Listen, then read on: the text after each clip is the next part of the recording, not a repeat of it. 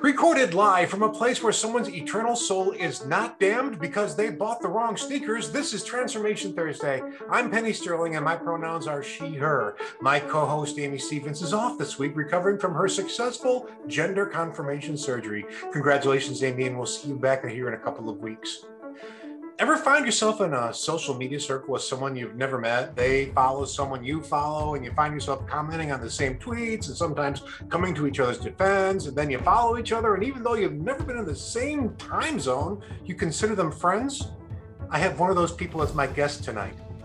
Matt Nightingale is an educator, musician, speaker, writer, and spiritual director living and working in North San Francisco Bay Area. He teaches at the uh, Sonoma County Day School in Santa Rosa and is co pastor of the Quest Novato. He is also a spiritual director and support group facilitator with the Christian Closet, which offers a web based counseling, coaching, and spiritual direction for LGBTQ Christians. And if it sounds like I'm reading this off a bio, it's because I am. Tonight, we're going to start out talking about what it's like to be too queer for the Christians and too Christian for the queers, but I guarantee we're going to ramble all over the damn place. So, Matt Nightingale, welcome. Thank you for being here, and thank you for finally. I'm just so excited that we got a chance to actually be face to face, even if it is through uh, through the uh, the Zoom. Me too. This is so fun. And I've been looking forward to this for literally months. And it was just delightful to see your face on the screen. And we both have our bourbons and we're good yes, we to do. go. We've I'm doing singing. a straight bourbon. Oh, we're doing, yeah, we're gonna sing, we're gonna dance. Oh, we're, we're gonna, doing it all. Yeah, we're gonna we're gonna save the old Magruder place. oh so, my god! So first off, let's uh, we're gonna we're gonna toast each other right now. Let's this is it. completely. Here's to each other. Clink, clink, and we're gonna have a little sip. Mm. That is good. That's good stuff. It really, really is, and this is good stuff. So, was how how close was I? I hope that was pretty accurate because that's what's on your uh, that's what's on your website. I was I was actually super impressed that you were so prepared. I was like, wow, she's totally like reading. she knows everything about me. I know everything. About, well, I don't know everything about you. I know that you are. I know you are a pastor. I know that you are from. You were raised in the evangelical faith. Indeed, I was. You were married. You have four children. Yep and um, they are growing and out of the house. So we have a lot of things in common that way. Uh, what I don't have that you do uh, that I think is kind of interesting is that my faith, uh, such as it is, really um, didn't start until I was uh, was an adult, and um, was a big part in my being able to admit to the world that I am transgender. Hmm. And um, from what I can can can can can suss from your life journey, it's kind of the opposite that you were raised in like the evangelical tradition, uh, where uh, it seems like a pretty damn successful pastor, married, uh, had a ministry going with that, and then kind of like when you came out, that really shifted radically for you. Am I am I wrong in my assumptions no, about this? That that's all true. I, I, was raised in northern Indiana back in the 70s and 80s, uh, in a very fundamentalist uh, evangelical space and you know i tell people that like in my world there just was not even language for the idea of being like a faithful christian slash gay person. Like it just didn't exist. I did not have one like positive role model of a queer person in my life. Um and so even when i knew that i was gay at 10 years old I, I knew enough to just like bury that shit, you know, like bury it and don't let anybody know uh, because there, yeah, there just was no room for that in my little world. Yeah, mine too. Um, I was, you know, I was transgender before transgender was even a word. Is mm. is really the way I put that. I know for me, it was eight years old when I discovered uh, the, but there were like so many. I don't know about you, but there were so many things that were like obvious clues that yeah. had I been paying attention or even knew to pay attention. Like, uh, for example, whenever I would go next door to play with the Schwartz kids, because Mike Schwartz was like my age, and there were like there were like seven or eight Schwartz kids, and then there was Barb Schwartz, who was um, a year older or younger than me. Then there was another girl Schwartz that was a year younger. So there were three that were in my my range, And every time I would go over there, I would always, if I could, swipe a Barbie. uh, and it wasn't to play with it. I would take them back to the house and then I would undress the Barbie and toss it back over to the Schwartz's yard and then try to get the Barbie dress on my G.I. Joe. that should have been a clue. If maybe. You, maybe. Maybe. I mean, I sometimes say that, you know, my parents probably should have had a clue when I was 12 years old, riding my bicycle to the public library to get Barbra Streisand records. You know, I just and then I would be like in my bedroom with my hairbrush in the mirror singing people, people who need people. And they they didn't know? Come on. Come on. Well, there's I think there's there, there they, they you don't know and then there's also you don't know. Yeah. Where yeah, I'm not even going to bring this up because I don't know. You know, it's like it's like I'm not going to ask the question because I don't want to hear the answer. Right. It's like what plausible deniability or something like. Yeah. Well, you never told me. Yeah. yeah. Well, for me, I didn't have any. I really didn't have any words for it. I mm. there was there was no um, there was no phrasing, there was no terminology yeah. for for what I was going through. This was also a good decade earlier than you. This was in the mid 1960s, um, okay. and uh, uh mental i don't know about for in, where you were but uh, mental health was actually a threat in my, my my like if you my mom would say things like if you don't straighten up and fly right uh, i'm gonna get your head shrunk mm. Which is what they used to call psych- psychiatrists head shrinkers right. um, and i did not know it was a metaphor mm. i really did not know what that meant and i was terrified of this it's kind of scary sounding yeah and i think that's probably uh, that was probably wise because as I've looked back at uh, I'm at like the the the mental health practices of the 60s um, it turns out that what we were was considered to be a disease right. a, a, disease of the mind hmm. and i think that the the best practices at for psychoanalysts of the time would have been to try and cure us of this in some way mm-hmm. shape or form Yeah. as opposed to actually trying to help us be the best human beings that we could be. Yeah. Sometimes I'm kind of amazed and grateful for this time in history because we do have some helpful language. We do know so much more than we have in the past. And I think a lot of it has to do with the internet. Like we have accessibility that we never dreamed of when you and I were kids. Yeah. Um, you know, I, I think about like, I don't know, some conservative types were freaking out the other day on Twitter because they were talking about this study that came out that showed kind of the the number of I, I, can't remember exactly, but like Gen Gen whatever the new generation is, the young ones, yeah, the millennials, right. it was like a certain percentage of them identified as something other than straight, and the right. conservatives were freaking out about this, like, oh, oh, can you believe this this huge number?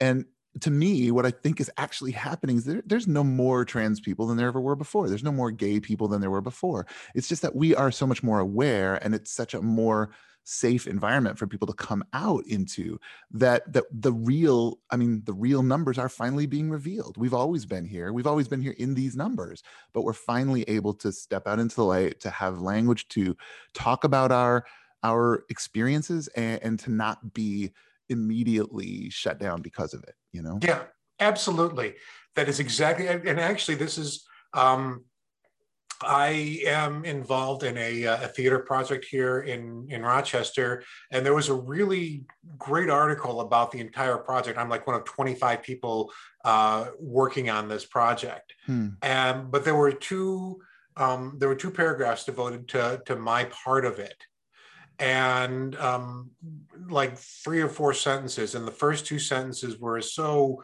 problematic from a transgender standpoint that it just it was you know gobsmacked. There's a word how about mm. that? Is is there a manhattan transfer song with the word gobsmacked in it? Not that i can remember but give me time and I'll I'll see what I can come up with. Okay, just before we started here, I was we were like playing words, our favorite words, and like I, I, would say a word, and Matt was like, "Oh yeah, there's a Manhattan Transfer song with that word in it." so um, anyhow, so but but it was like, eh, luckily I saw it just as it was released online, and I and I'm kind of friends with the author, and I'm like, you got to mm. change this, mm. and um, and, and I was like, is there no style, for lack of a better word, style guide, AP mm-hmm. guide for transgender, writing about trans folk in in your newsroom? And he's like, no. So I'm okay. So uh, because I have nothing better to do, right. I'm now I'm now writing one for for for him and a couple of other friends of mine who are in newsrooms because I, I, used to used to work in news. Mm. Um, and one of the things that I've been doing with this is uh, as I as, as you're like in the in this guide for how to write about trans people is as you're I've said as you're proofing it, uh, in your mind, sw- take the word transgender out and put the word left-handed in. Mm, mm-hmm. And if it doesn't make sense, then it's probably not going to make sense from a transgender standpoint. And the reason I used that was very specific because in 1860, uh, according to the census, there were only 2% of the population that was left handed. And in the year 2000, it was 12%. Hmm. And it was not that there's been a six-fold increase of hmm. left-handed people there, and there's nobody out there, no sinister cabal, pun intended, because you know Sinister and Dexter, uh, Sinister being on the left, Dexter on the right. I'm a word girl. I don't think you know that about me or not, Matt, but that's what it's me. And I also do these really run-on sentences that eventually get back to the point. Uh, there's no, there's been nobody like left-handing right-handed people. It's just right. that left-handed people more and more are able to be themselves mm, safely. Yep. Yep. And there's nobody going, oh, you can't do. Not nobody. Actually, 30 uh, less than 30 years ago, I was at, I was at a party. Um, with a bunch of people that I didn't know, and I ended up in the kitchen, uh, and there was a guy there with his daughter who was like in a high chair, and uh, he was feeding her Cheerios, and I was watching them, and the little girl was picking them up with her right hand, and I said, "Oh, so she's right-handed," and he and the guy said, "This is a guy who was like probably ten years younger than me." He goes, "Good thing too, otherwise I would have had to hit her." Oh my gosh! I know, right? It's like no, and it's like, what do you mean? So, yeah, no, no kid of mine is going to be left-handed. Well, uh,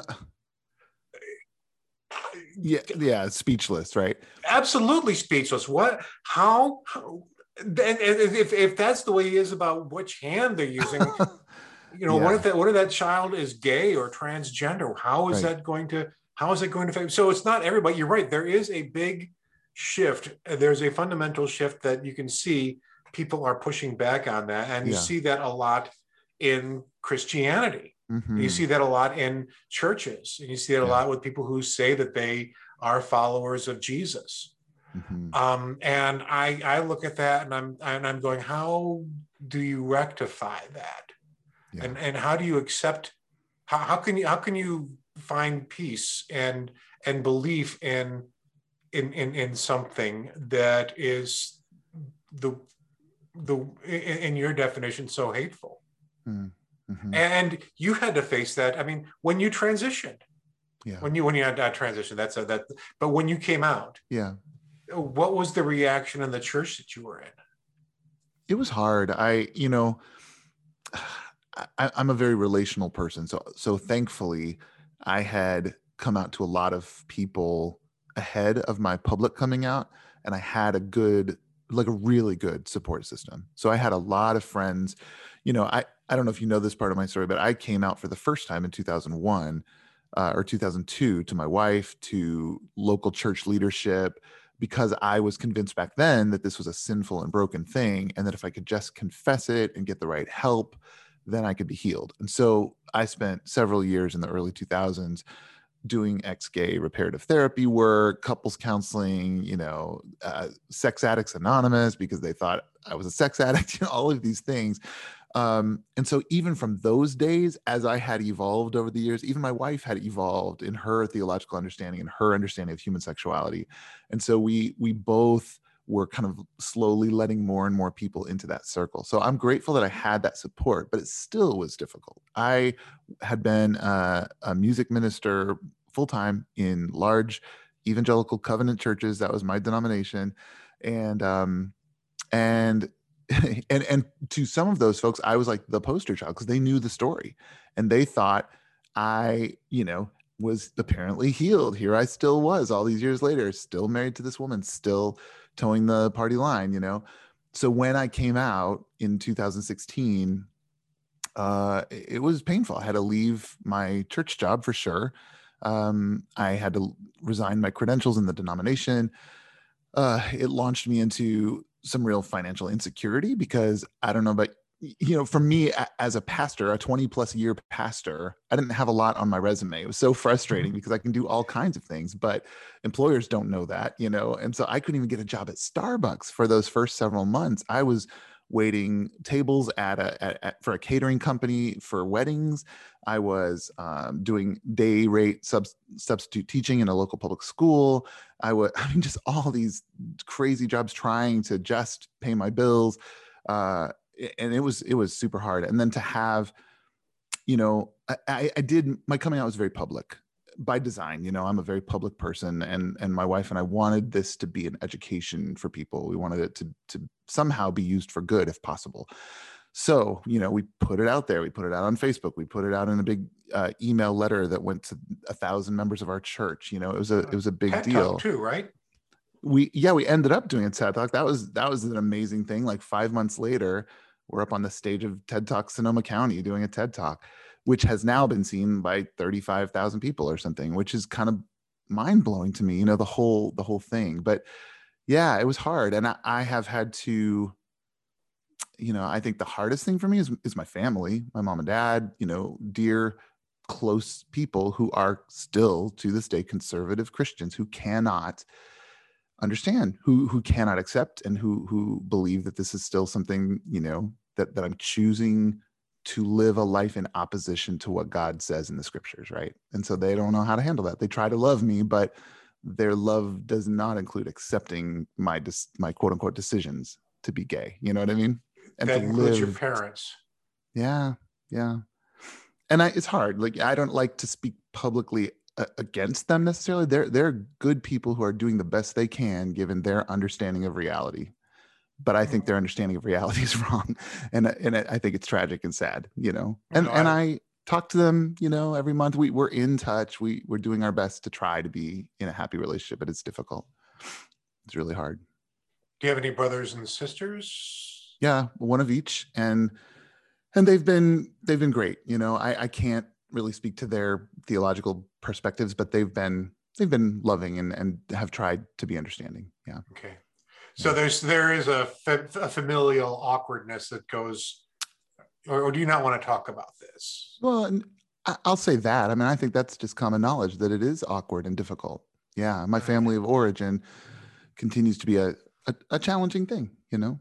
Yeah, that's one thing that I have really lucked out on, or I don't know if lucked out on or uh, if I just did enough groundwork, but I have had um, almost no um, no issues with mm. with my. Well, on the other hand, I don't have much family.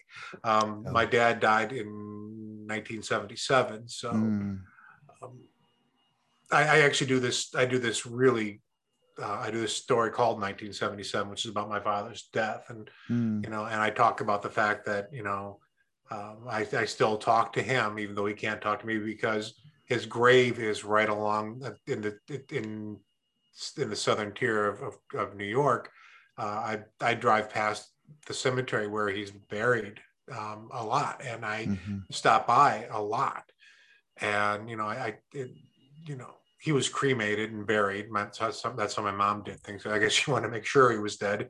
Um, no, they loved each other deeply, and it was yeah. it was the, it was the loss of my mom's life. But that's what it was. So um, I would, you know, and I told him about the kids, and you know, he would have loved my kids because he yeah. loved my sense of humor. And then I said I told him about me, and that he took it pretty well, all things considered. Of course, when you're cremated, it's really hard to roll over in your grave. which eh, I, but I don't know if he would have. I, I don't think he would have been as accepting as my mom seemed to be. Mm-hmm. Um, but uh, you know, it's one of those things. So that was not a that, that was not a relationship that I needed to, or I had any any dealings with. Mm. Um, my brother lives on the other side of the state from me, and after we grew up and uh, moved to different towns, we talk to each other on the phone occasionally. But my kids, my family, that's my real family is my kids, yeah. and they all really accepted me and and mm-hmm. and and treat me for who I am. And yeah. uh, and all of my friends are the same way. And mm-hmm. so I'm really really fortunate that. But I hear stories like yours, and it just breaks my heart. Mm.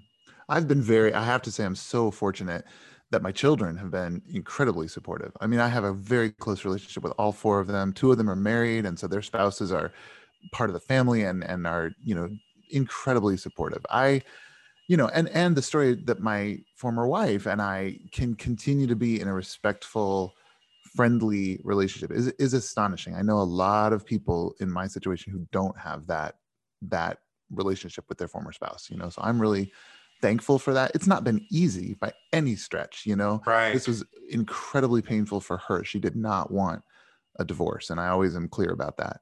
Uh, she would have stayed forever and made it work. Uh, Really? So yeah. So that was that was my choice to to leave the marriage. And because I had made that choice, she decided to be as supportive as she could for her own health, for her children, for the world around her. You know what I mean? She Right. Yeah. she made the conscious decision, which I'm so I mean grateful for, but also I respect so deeply because I remember sitting across from we would occasionally shortly after this happened, we'd go out for a drink or, or dinner or something just to process and talk about the kids and whatever. And I remember one time saying, How can you be so, I don't know, how, how can you have such a good attitude about this? Because because you didn't want this. This is not what the life you envisioned, you know? And she said, Well, it's not for you. That's for damn sure. but but I do it because I don't want to be a bitter, angry woman. I don't want to be characterized by that, you know? And I just thought that was such an interesting perspective, you know, to, Mhm. to say, like, I have a choice in the way that I'm going to respond to this. I don't have to like it. I don't have to be happy all the time, but I'm not going to make this like Yeah. the, the the jilted woman. I'm not going to make that my my character, my personality, you know. Right. I'm not going to be defined by that. And I I think that's pretty remarkable. yeah. Forgiveness is not for the other person. Mm, mhm. You know, that's that's always been my my viewpoint. Is that forgiveness is like to to to keep your side of the street clean. And you know, it, I my divorce happened uh, oof, probably ten years before um, before I, I, I transitioned. Mhm. uh, and had very little to do with. I mean, I did. I I was like, I. My mother caught me in a dress when I in her dress when I was 12 years old, and that was it for me until I started transitioning in 2014. So it was like 45 years. Mm. Um, but uh, it was interesting. I, we, I, I, I, my wife and I, my ex-wife and I, you know, I've, I've, I've said many times that we made better exes Mm. than we did than we did a couple, Yeah. and uh, we made better girlfriends than we did exes. She Mhm. was, she is staunchly, uh, fiercely defensive of me, and and Wow. very much an advocate for me. That's Um, great. and yeah, and I, you know, we have I have issues uh, with her um, that I don't want to get into, but uh, this is not one of them. Mm, mhm. And I, I was I was very glad about, and I, I told her before I told my kids I was transgender, just because I didn't want her to be ambushed with a you know, like, "Ma, what's going on with Dad?" sort of conversation. right. Um, and she was, and and she said, "Well, it's, when I when I told her I was transgender, she said, well, it's about time." Mm. And I was like, she knew that I was hiding something. She didn't know what I was hiding, Yeah. but she knew I was hiding something. Um, Was- I- go ahead. was was your experience that when you would come out to, to people who are close to you that they often seemed to already know maybe not specifics but did did that experience happen for you because that happened for me sometimes people would be like uh you know i'm not surprised not that they knew but when i told them they'd be like you know that makes sense things things make sense now and i'm not surprised by that Let me put it this way, Matt. I do not know a single damn Manhattan Transfer song. So, no, actually, "Small Day Tomorrow," which really isn't a which isn't a isn't a Manhattan Transfer i think song. that's janis siegel yeah, yeah, we have been, yeah. I love that song. Mm, me too It's, it's one of. Do you know the words to it? Oh my gosh. I think it I no. love- I think it's on her at home album. Like Yes, I used to listen to that when I was when I was in high school. I remember. Oh uh, no! Thank you for making me feel old because Oh, I was. I was I was listening to that while I was like you know feeding my my youngest kids.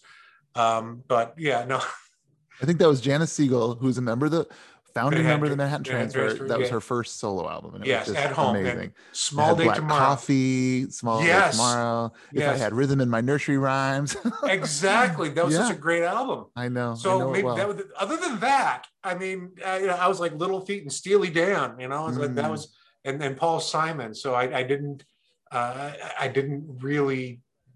know. the the short answer is no. Nobody, yeah. uh, because I, I tamped that shit down hmm very very much, and, and because of that, I was, um, my path was that I was, and I, and I do it one of my TED talks. I've I've got two. TED, you got one. Actually, it was you and your wife. So You have one half. Of I have a TED half of a TED talk. Yeah. I've got two TED talks over here. I just All want right, to that's share fair. that with That's you. fair.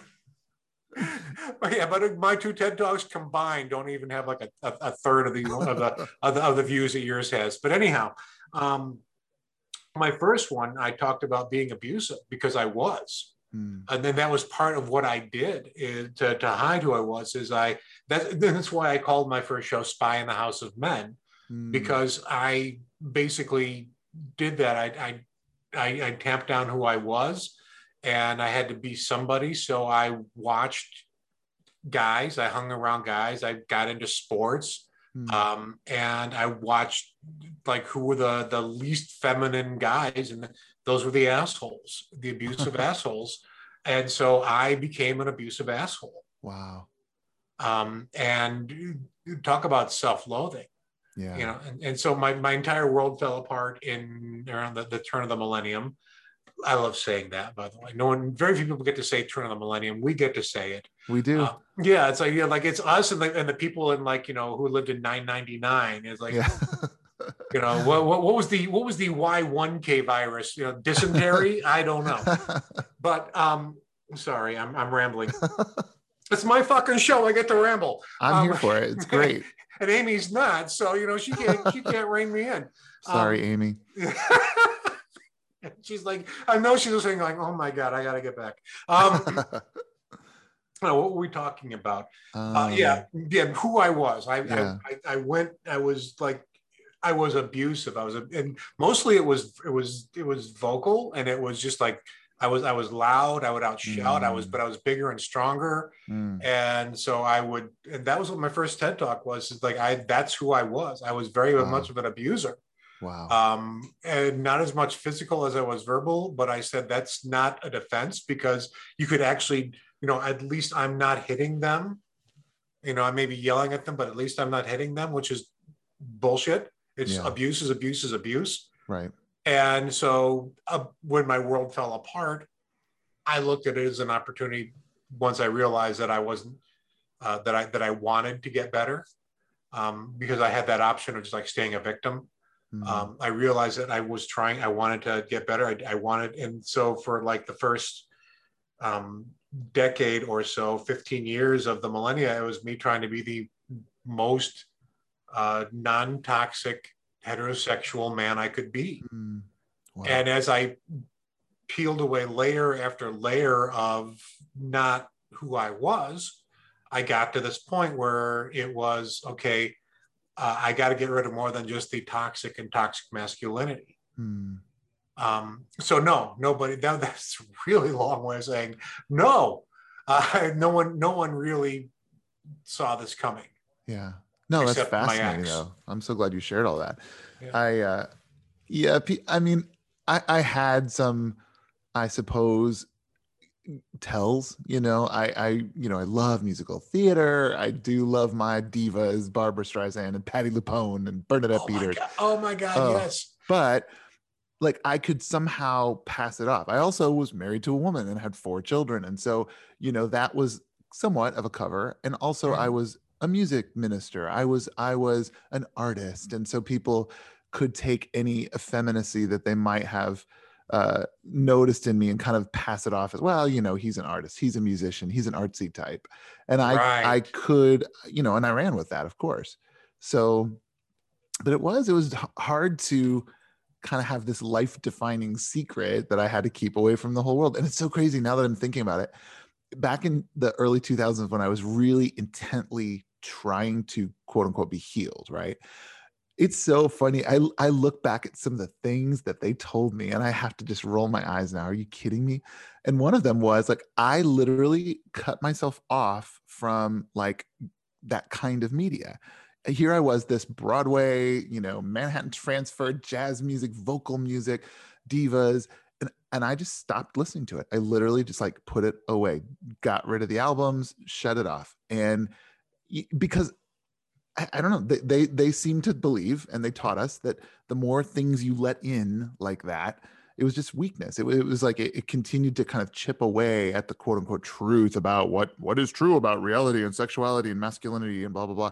I mean, they told me like I should practice fixing cars. I should throw a football now and then. And so I tried. I really did you know like surround yourself with healthy masculinity and that will because you know th- they have this idea this theory this pseudoscientific bullshit that that says that what i'm trying to do is is to like get masculine affection and attention that is healthy and good that we all need but because I wasn't getting it in a healthy way, like somewhere my brain had sexualized it, you know? And mm. so their theory was that if I could get healthy masculinity in a non sexual way, whether through, you know, a, a, good friend who would put his arm around me as we walked or through, you know, throwing a football or fixing a car, that somehow over time that would like take away the need for masculinity in my life. And, and, I don't know. I mean, it, it looking back on it, it's just kind of ridiculous but yeah. at the time it, it kind of made sense you know? But that was something that i mourned. I wanted to listen to Les Mis. I wanted to hear my stephen sondheim albums you know? And so there came a point even before i myself became affirming of queer identities and relationships where I said, you know what, this is ridiculous. I am cutting myself off from truth and beauty that I miss deeply, and I'm just gonna do it. I don't care. I just just because that was another that was one of the steps toward finally coming out was saying, you know what, I'm not gonna do that anymore. I love this, and I'm just gonna allow myself to love it. And so I remember like listening to Rent for the first time after I made that decision and just feeling, ah, I'm I'm home again, you know. Yes, I do know. Mm. I absolutely know that that feeling of that that that joy of mm. being authentic. Yeah. And I, I and and I also can can imagine the joy of of actually um, allowing yourself to to love who you love. Uh, yeah, I I mean it was I, I was one of those people, and I I don't demonize anybody for decisions that they've made because I know a lot of people in my situation who who do have you know sexual experiences outside of their marriage and that's one of the things that kind of unlocks the the prison door you know? I really didn't have that. I, I was super faithful at least physically and and tried to be emotionally to my wife for many years decades. Um, and so it was it was kind of like it was interesting because when i came out it was kind of theoretical right? I i, I made this huge life defining decision hoping that this was true about me. You know what I mean? And I, I have this funny story of like my first kiss with a man. Oh my gosh. And it was not the most like savory of situations. I was in a gay bar in Guerneville, about 20 miles uh, west of here with a friend. It, I had drunk like way too many Long Island iced teas. and I literally, I can't remember how it started, but all of a sudden I was full on making out with this guy in a bar. and it was like the heavens opened. Oh, I was like, this is what people write songs about. This is what people write books about this and movies. And ah, I, I just couldn't believe the feeling that I was experiencing. I, I mean, that sounds kind of silly, but there I was, 44 years old, making out with a stranger in a gay bar in Guerneville, but having this epiphany of like, oh my gosh, that's what this is supposed to feel like. Like that yeah. is what people are experiencing at 14, 15, 16 years old, and their lives are transformed, you know? Like that's right. what I've been missing. And it exactly. was really, it was really enlightening. Right. Yeah, for me, I I'll, very much of a similar thing. Uh, although I, I, I was not out out, I was in the transition phase, mm-hmm. and I had um, contact. I, I, did this thing called a GNO, which is called a Girls' Night Out, uh, where a bunch of uh, trans, like older, usually trans mm-hmm. women or cross dressers, people who, men who like to wear dresses. There's a wide variety of, of us right. would meet at this gay bar uh, once a month. And uh, about three months into this, I was like, okay, this is not enough. And so one of my friends that I met there, I was like, let's go out on a non-GNO night, just the two of us, and we'll hang out at a bar. Uh, and it was for me, it was every it was alternating weekends because my um, I, my kids were still at home. I still had I had full custody of my kids, and every other weekend they would spend with their mom. So I was okay. like, okay, two weeks they're with their mom. I get dolled up anyway when they're not here because that's what I started doing. Yeah. Um, and so I'm going to go out, which was something that I, at that point, this was, this was in November. Uh, the first time I went out as myself or as as a woman mm-hmm. alone was on Halloween because Halloween is transgender get out of jail free day. Wow. Um, yeah, and so it was like I, I, I got to do more of this and this is actually my life is uh, and, and, i knew that if i ever let a, even a little bit of femininity into my life it was never going to stop until i was fully the actual person that i was that i was supposed to be wow but I, I went out and like we had planned on meeting at this one bar and I, I, was working in sports so of course i had to work during the day on saturday but i got home and i changed and i got into my car and i luckily was and i drove to the bar and i got out my phone to see if she was there yet and she had said she couldn't make it Oh my gosh. Yeah, and I was like, okay, I'm not going. And I was like, I'm not going to go back home. I'm I, am i am here. So I got out and I walked in, and I sat down in the darkest, farthest corner. And I was like, I was like you. I was like, oh my god, I'm a woman in public, and the, that feeling of being the person I was supposed to be. And this guy came up behind me and asked if I was waiting for someone, and you know, and I was like, okay, well, I was supposed to meet someone here, but they're not going to make it. And he said, it's terrible, it's terrible to be set up for to be stood up for a date. And I'm like, he thought I was supposed to be on a date. You know, and then he bought me a drink oh and gosh. he bought me another. And um I, I, I I'm drinking a straight bourbon now, but I was like, I told myself that okay, as a woman, I'm not a like I, I, I, like a I like I like coffee flavored coffee, whiskey flavored whiskey, beer flavored beer. But as a woman, I should have something else, and I couldn't think of a single thing, a, a single beverage, a, a, mixed drink, not even the one that was in the you know the the the you know funnel shaped glass. What's the, what was the what was the drink in the funnel shaped glass? I can't say I, will have the drink in a funnel shaped glass. and I was like, that doesn't sound very cosmopolitan. And I was like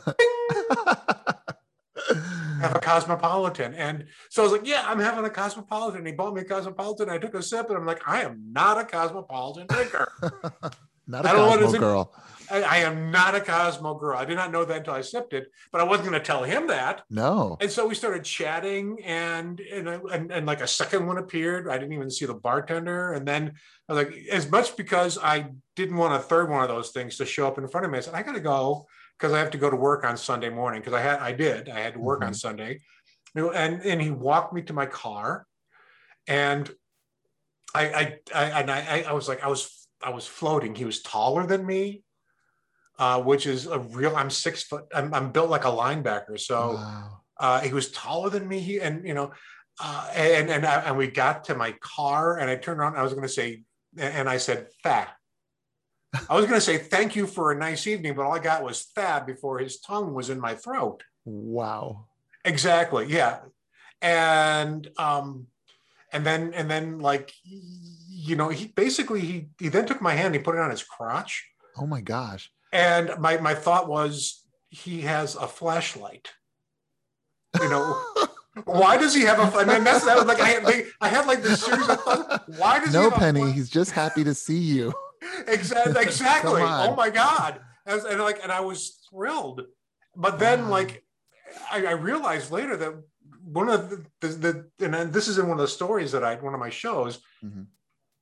is it, was like why why why did that feel familiar and then i realized he did exactly to me the move hmm. that i would do wow to when i was when i was hiding and I did that because that was what I was told to do as a as as a man, as, as a guy. This is what guys do. This you you you, you put your you, you, you take their arm Uh, Hmm. it seems gallant, but like they can't get away from you that way, and you you lean on the door, so they have to get through you to get to get past you, and you don't wait. You just dive in, and I did not do the tongue. I mean, oh my god, it was like he was he was like drilling for oil. I was like, guys, I don't know about, about you, but that's like that's oh, if, if somebody kisses me like that, that's it. That's their like because if you start out with a tongue, where do you go from there? right. There's nowhere to go. Huh? Well, the hand on the crotch apparently is where you go. I go. guess so. But It's yeah, it's funny. Like I was I was so with you in that story. I was like I was it was like enchanting and delightful and and I was so happy for you. And then all of a sudden he's like, it's the turn. yeah, yeah. that turn really was kind of startling. And I at that point I was like, oh shoot, I don't think I'm supposed to be happy for her right now. Well, you I was. I mean, and part of me still is. I mean, um, it, it was, and also it turns out that he was married, Oh wow. and you know, I have not been the, I have not been a woman long enough to be the other woman. Um, and so that was not, that was also not cool. And these are things that I'm learning, and then I'm learning, I'm, Mm. I'm learning as I'm like as I'm being approached by by men. It's less and less. There's not a lot of people for older trans women to be involved Mm. with, but that's one of the questions that I that are you married? And yeah. uh, and and I'm, I'm even like making allowances. Like if your if your wife knows and is enthusiastically uh, consent con, consenting to this, okay, Yeah. well let's talk. But Right. I'm not going to. I have a certain set of morality, and that's not going to Right. happen. Yeah, I get it. You don't want to be someone's secret. No, Right. I don't. I've, I've I've been a secret for far too long. I don't want to be anybody's secret. So so let's get back to what I wanted to talk about in the first. Was there ever a point in your life where, as you did this, that you thought about leaving the church? Hmm. You know, not really. I, I,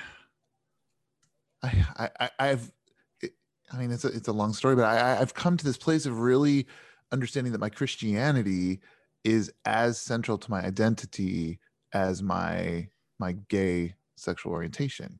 Um, they're both immutable. They're both almost like unchosen. They chose me, um, and I actually feel most myself when I am both of those things fully and authentically. I I won't like I wouldn't say that I ever really thought about leaving the faith. Um, I, fortunately for me, I I had enough examples by the time I finally came out of like faithful queer spirituality, uh, Christian and otherwise, that that I I looked to that as a model, and I had this intention of continuing to hold on to my faith. One of my dear friends, and she was a real role model to me as I was coming out, a real mentor. Her name's Annie Steinberg Behrman, and she is the senior pastor of the MCC Church in San Francisco. MCC is Metropolitan Community Churches, and they were founded in the late 1960s as an expressly queer Christian denomination. And so she was the senior pastor of the San Francisco church, and she actually pretty quickly offered me a part time job as their music director. So I, thank God, was like plunged into this historic gay church from really the earliest months of my coming out. And and that actually was really beautiful. Like I I, I learned in that space, even though I kind of intellectually knew it, but I learned it experientially that that one can be both Christian and gay, and there's not a conflict there. And and I won't say that I I ever wanted to walk away. There were definitely times because I, I also joined the San Francisco Gay Men's Chorus. I started trying to date people, and I quickly found, as maybe you have too, that in the LGBTQ circles that I was running in, it, it wasn't particularly fashionable to be a Christian. you know what I mean? Yeah. and and certainly like on dating apps and stuff people would find out that i was a, a christian and not only just like a christian but like a christian christian like i actually was practicing my faith you know like a Christian. i'm a christian and and that was hard and and i yeah i mean like dating was difficult i i had a hard time finding anyone who who would like they, they might like to have a good time with me and that's all well and good but they certainly were not interested in like actually pursuing a relationship, relationship, with yes. someone who's a christian and not only a christian but in ministry. Like that's a huge part of my identity. Uh, and then you know somewhere along the way i started uh, being the worship leader at the church where i now co-pastor. And so that was just really strange and people would be like now wait what do you do? You know like for me to say i was a teacher because i'm an elementary teacher full time that's fine they, they dig that you know cute pictures of me and kids they're like yeah that's awesome aren't you special and cute but but the minute i said yeah i can't do anything sunday morning because i'm leading worship at my church you know they're like oh how nice to have met you bye-bye you know so yeah, yes just what you said at the beginning of the show like too right. too gay for the christians right. and way too Christian for the gays. It it was right. hard to to find my way. And I, I think a lot of that is um, it is not from the gay side. Hmm. It is definitely from uh, I, I, I, I, I hear a lot of stories of of ex-evangelicals, for mm-hmm. lack of a, mm-hmm. which is a term that I, uh, Chrissy Stroop, I don't know if you're familiar with her. Yeah. Uh, you know, coins, um, where the reaction to, that they got to uh, being their authentic self was almost violent. Oh, so and ugly. Yeah, and ugly. Definitely I remember that. ugly. Yep. Uh, and it's like, why? Why do I? Why do I want to be a part of a group that that and, and I do too. I don't call myself a, I, for a number of reasons. I do not call myself a Christian, and mm-hmm. uh, for one part, one reason is because the, the people that do call themselves Christian, I don't see a lot of Christ in what they're doing. Yeah, I I fully agree with you, and you know, I, not to, I mean it's so obvious, right? But I I feel like saying it like, especially the last four years. I mean, to think about how it was Christian evangelicals who championed that monster Donald Trump. Absolutely. they championed him and they found ways to excuse his extraordinarily ugly, harmful, abusive behaviors and policies and all of that. They found ways to somehow baptize that, you know, right. and somehow make it like the Lord's will that Donald Trump be president. And I feel like I mean, there was a lot of strikes against evangelical Christianity before Donald Trump, but I right. kind of feel like that was the death knell in some ways. Like, like if there had been any hope of redeeming evangelical Christianity, it, it was lost in 2016. You know, I and, and and then continuing on through 2020 and the election and all that. My gosh, yeah. it, it's hard to. yeah, I, I get not wanting to call yourself a Christian. Believe me, I get it how, what does non-evangelical Christianity look like to you? How would you describe that? Man, it's you know it's interesting, and I, I hesitate to to speak on behalf of of groups of people, but I but I no, I'm just asking how it looks like to you. What, yeah, what, what would okay. what would in, in in a perfect world if you could uh, shape the Christianity in a way mm, that you yeah. think would would be less uh, contentious yeah. and more inclusive.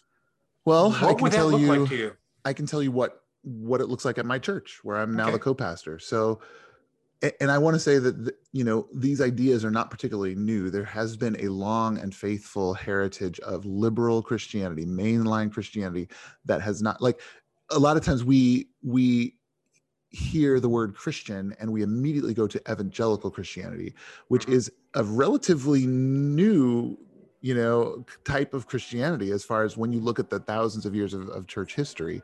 Um, and evangelicalism tends to believe that they are the only quote unquote real Christians. And so, and they take a lot of space on the airwaves. And so, you know, we hear evangelical Christianity and we think that's the only Christianity, but, but, but it's not. And, and for, generations you know there's been this liberal christian tradition that i'm happily joining now like on the other side of evangelicalism um, but like at my church when we teach from the bible which we do we are careful to say like right up front this is how we view it we totally could be wrong you got to kind of figure this stuff out for yourself. So we first of all don't claim to have any particular authority as pastors you know? I'm not coming in there saying this is what it means this is what you need to do period uh, when Tony, my co-pastor, and I teach, it's it's very much we always say this is what this is how we view it today. We totally could change. We could be wrong.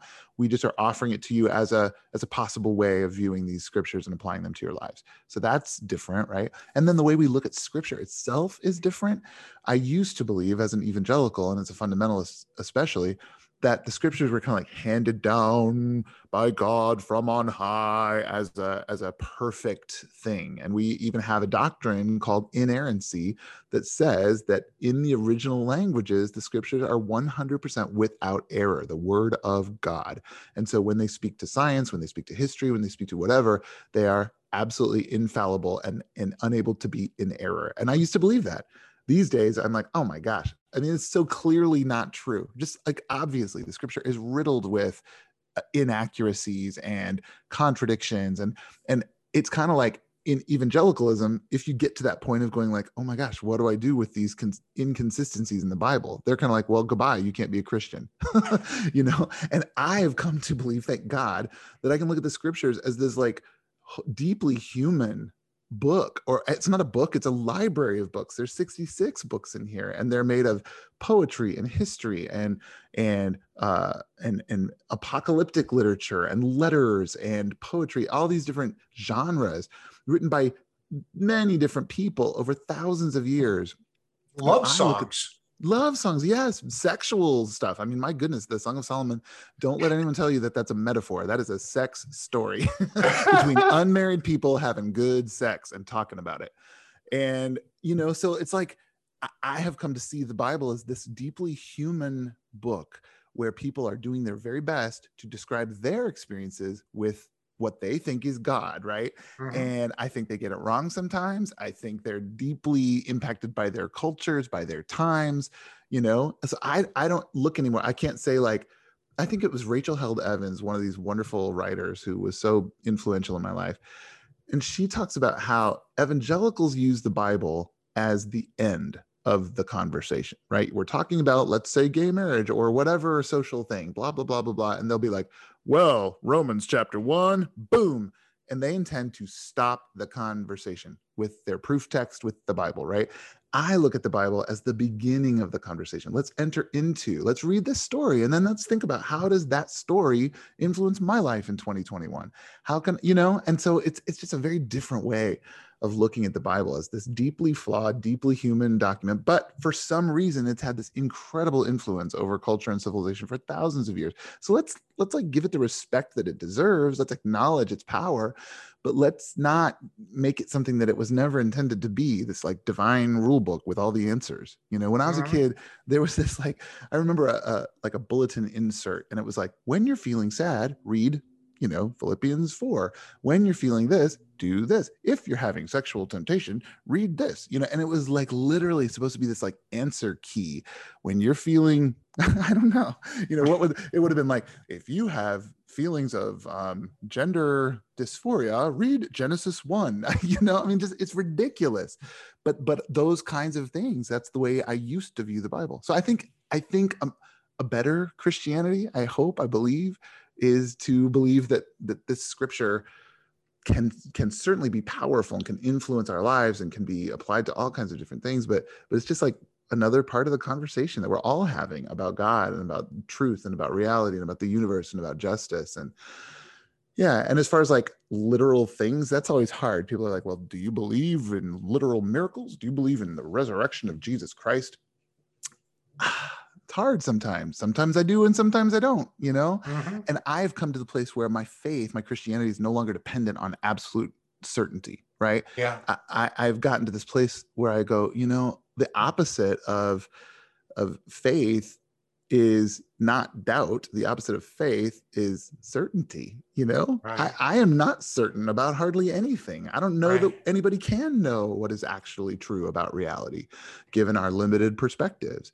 But the, the way I describe it is that I have been a part of this Christian tradition my whole life. I have personally found hope and strength and community and encouragement and and and I don't want to leave it. It's beautiful to me. And I like to invite people onto this path if they're interested and if that sounds right. good to them, right? I'm not like, I don't think you're going to hell if you're not a Christian. I, I don't even believe in that concept anymore. But I do believe that this particular spiritual tradition has enriched my life and I don't want to walk away from it. It's it I think it can be redeemed. I really do. I hope it can. So far so good, you know, even though I continue to have doubts and frustrations and fears and get frustrated with people, I, I continue to think, you know, it's working. It's working for me right now. And maybe it can work for other people too. Yeah, I agree. For me, the opposite of faith is fear. Mm, and uh, that's for me that then that and and that to me is you were talking about you know the people who are using the bible to end the conversation because they don't want a conversation they want No. surety in their lives absolutely. they they don't want to think about things they want to they they, they want to be sure of things and they want to make sure that they are on the right side Yeah. that seems to me what they're doing yeah and i like i at the risk of of being too kind to to harmful people I I still think that i think we all can relate to that desire for certainty you know? I, I mean it feels good to think you have found the answer to something. It feels secure. And i know that we all in one way or another are looking for and longing for security and so when somebody enters into a system that promises them security, that promises them like clear answers, I, I understand the attraction, the lure of that. I really do. Um, so I, again, it doesn't excuse um, hateful behavior. It doesn't excuse discrimination, et cetera, et cetera. I don't want to give them that cover, but I also understand their need and desire for certainty and security. And so it makes sense to me that people find that. And I often say, I don't, this will probably resonate with you. It's interesting when I think about some of the people who are deeply evangelical and who that that works. It, it's oftentimes, not always, oftentimes, white, wealthy, um, straight, Mhm. privileged people. It seems to work for them. That and, gosh and i, wonder think- why I know, right? I, I, that's why I've said, like I said on Twitter once, like uh, the uh, minority experiences, uh, like evangelical often evangelicalism often doesn't work for us. We we come to a point where it's like that doesn't work. It doesn't work for us. Mhm. Oftentimes, our our more pri- privileged counterparts in the world, they never run into that. That's all I'm saying. Like they they they can go along happily in their version of Christianity and never have that uh that that that point where they go oh this doesn't work for me anymore right because it does work for them it totally works for them and feels good and and they're they have Yeah. their place and it's it's working well but Yes, when you're it was, gay, it was designed for them. That's why yes, they they designed the system for themselves. Today there was some conservative Christian guy going. I don't understand why people are all upset about conservative Christian patriots. They never do a hateful thing in their lives. And from his perspective, he doesn't see that because he's Right. never said. Uh, wasn't it Rachel, Rachel Held Evans who came out in, in support of LGBTQ people and then said something like, "I I I never knew the level of hate Mm, of, of, of the of the of that, that, that the people I thought were my friends. right Yeah, Yeah, it's, it's- it totally makes sense right they, they don't they don't ever encounter that and so they're like "Hmm, what's wrong with this it works for me it should work for everybody if it works Yeah. for me. yep It is really really it's it's sad. It is. I I, I think surety is um is overrated. hmm I I, I like um. I, I think I think the best like like they say you know the best work happens outside the comfort zone. Hmm and when you're sure you're not doing any work at all. Right. And so yeah i think i think christianity at its best is like a mystical experiential uh, religion. One, one that like actually um actually yeah it's, it's best in in experience. You know i don't know how to say it. Exactly. It's like and and those experiences are subjective. They are individual you know and and they, they're not like following a particular pattern or whatever. It's it's like yeah. And, and and it's kind of the gray area right? It's not black and white. It's not cut and dried. It's like it's it's mysterious. It's it's uh, complex and and it's maybe challenging right and It's fascinating and beautiful. yes It's yes all of those things. it is and it's and it is a wonderful thing to feel. Have your did you have your parents seen you uh, lead worship since you've since you've come out? i don't know been- i don't know uh, I've done it a lot and it's all over the internet, but but I don't know if they've ever But they've never, never been never seen you in person doing no this. no uh-uh. Mm. no. And I think you know I'm not going to speak for them, but I, I think they probably wouldn't. You know, they they kind of don't mm-hmm. want to allow that in. you know? Yeah, I understand that entirely, yeah. and yeah, best to, best best to them. You're you're a singer. You've done a lot of singing, and we talked True. about about the yeah we you did a little bit of Manhattan transfers before we got here. Peripatetic is the only word that I have ever heard that people could use that really describes him. There's no other word could do that. Only other word I know that comes close to it is gypsy, and that'll really fit him at all, cause he ain't telling fortunes and hates being dipsy. Oh, it's called Rambo. I was I knew I'd get to it. Everywhere they go, they call him Rambo, cause he won't stay long.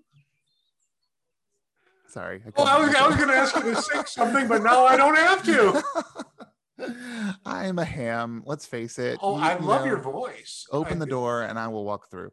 I know. I, I'm, I'm the same way with talking. I don't know if you notice it about me, but if, if someone said, Penny, we need you to speak for 45 minutes, I'll say, sure. Is there a topic? Um, I hear you. because I, will go. I, I, Yep. I, I, am vocally peripatetic. yes. By the way, peripatetic means well traveled. Uh, we talked about this. You know, originally meant a follower of Aristotle. Mhm. So that is so now you guys uh, pays to enrich your word power, word power, and now you've Oh got that. That was Reader's Digest, wasn't it? Yes, it was. I loved that when I was a kid. I loved That it. was one of my favorite things. to enrich- Oh, I would take that test every month. Yes, I did. I Mhm. loved it. I love doing that. I've always, I've always loved words. I've, lo- My, I've uh, loved putting them together. Oh, I love words too. So fun.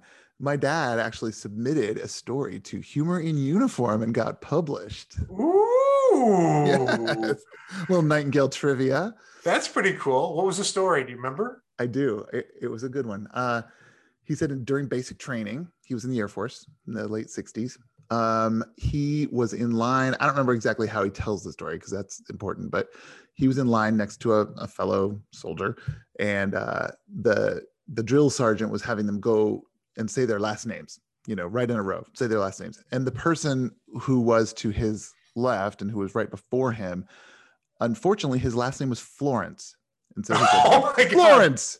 And my dad said, Nightingale. And I, guess, I guess the guy was not having it. He was up in his face. What are you doing? You know, like, you don't ever. And he was like, It's really my name. I'm so sorry. Oh my god! yeah. So that was That's the great. that was the That, joke. That that that was that was very humorous. It was very much in uniform. That was really good. Yeah.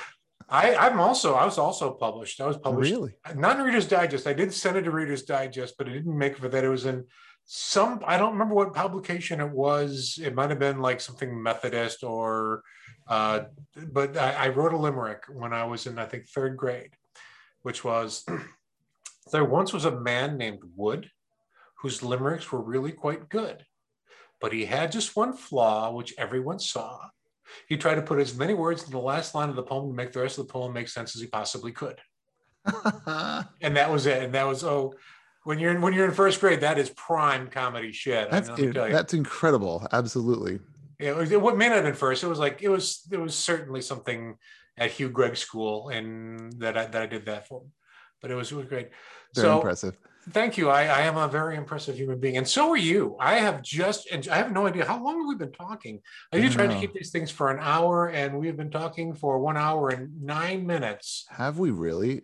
I It's know. I gone way too fast. Like I feel like you and I could talk for another several hours. I would love to do that. I would love to have you back, maybe with Amy, so that Amy could keep us Oh. like in, in line and actually keep a could kinda- conversation. Yeah. Yeah. Yeah. I know. I can't even think of what we've talked about. We've just been kind of all over the map, which is Well, I do. I do know it was like I was like forty five minutes before I got to the first question that I wanted to ask you. so that's that's okay. like I said. Like I said at the beginning, I knew it was going to go all over the place, and we did. Um, Matt Nightingale, thank you so much for being on Transformation Thursday. I really, I want to come out to, I want to, I want to worship at your church. I would love to have you anytime. Well, I, I actually do have a sermon. So if there's if I ever get out there, if you ever want to have take a day off, I will be happy to to, to give one. That sounds really fun. Let's do it. It sounds Have like you a plan. have you been to the Bay Area? Have you been to San Francisco? The last time I was in San Francisco was 1971. Oh, so I think goodness. I, I I'm guessing that it's changed since then. a little bit, yeah. So Yeah. here's here's here's my Bay Area, so my, my San Francisco story from 1971. Okay. Um, and this is how dense of a human being that I was, uh, and what a bad boy I was, and not like bad boys and not bad, it's like bad at being a boy. This was this was the era of the bra burning. Okay. And so women were burning their bras, and so you could tell who the braless women were. And and my and so we were in San Francisco, and my dad would be like, "Oh, there's one pointing over there," and my brother, "Oh yeah, there's one." And they'd be looking at them, and I'm like, "What are you looking at?" so I started lying about seeing braless women because I had no idea what I was looking for. there's one over there. No, that's a frog, son.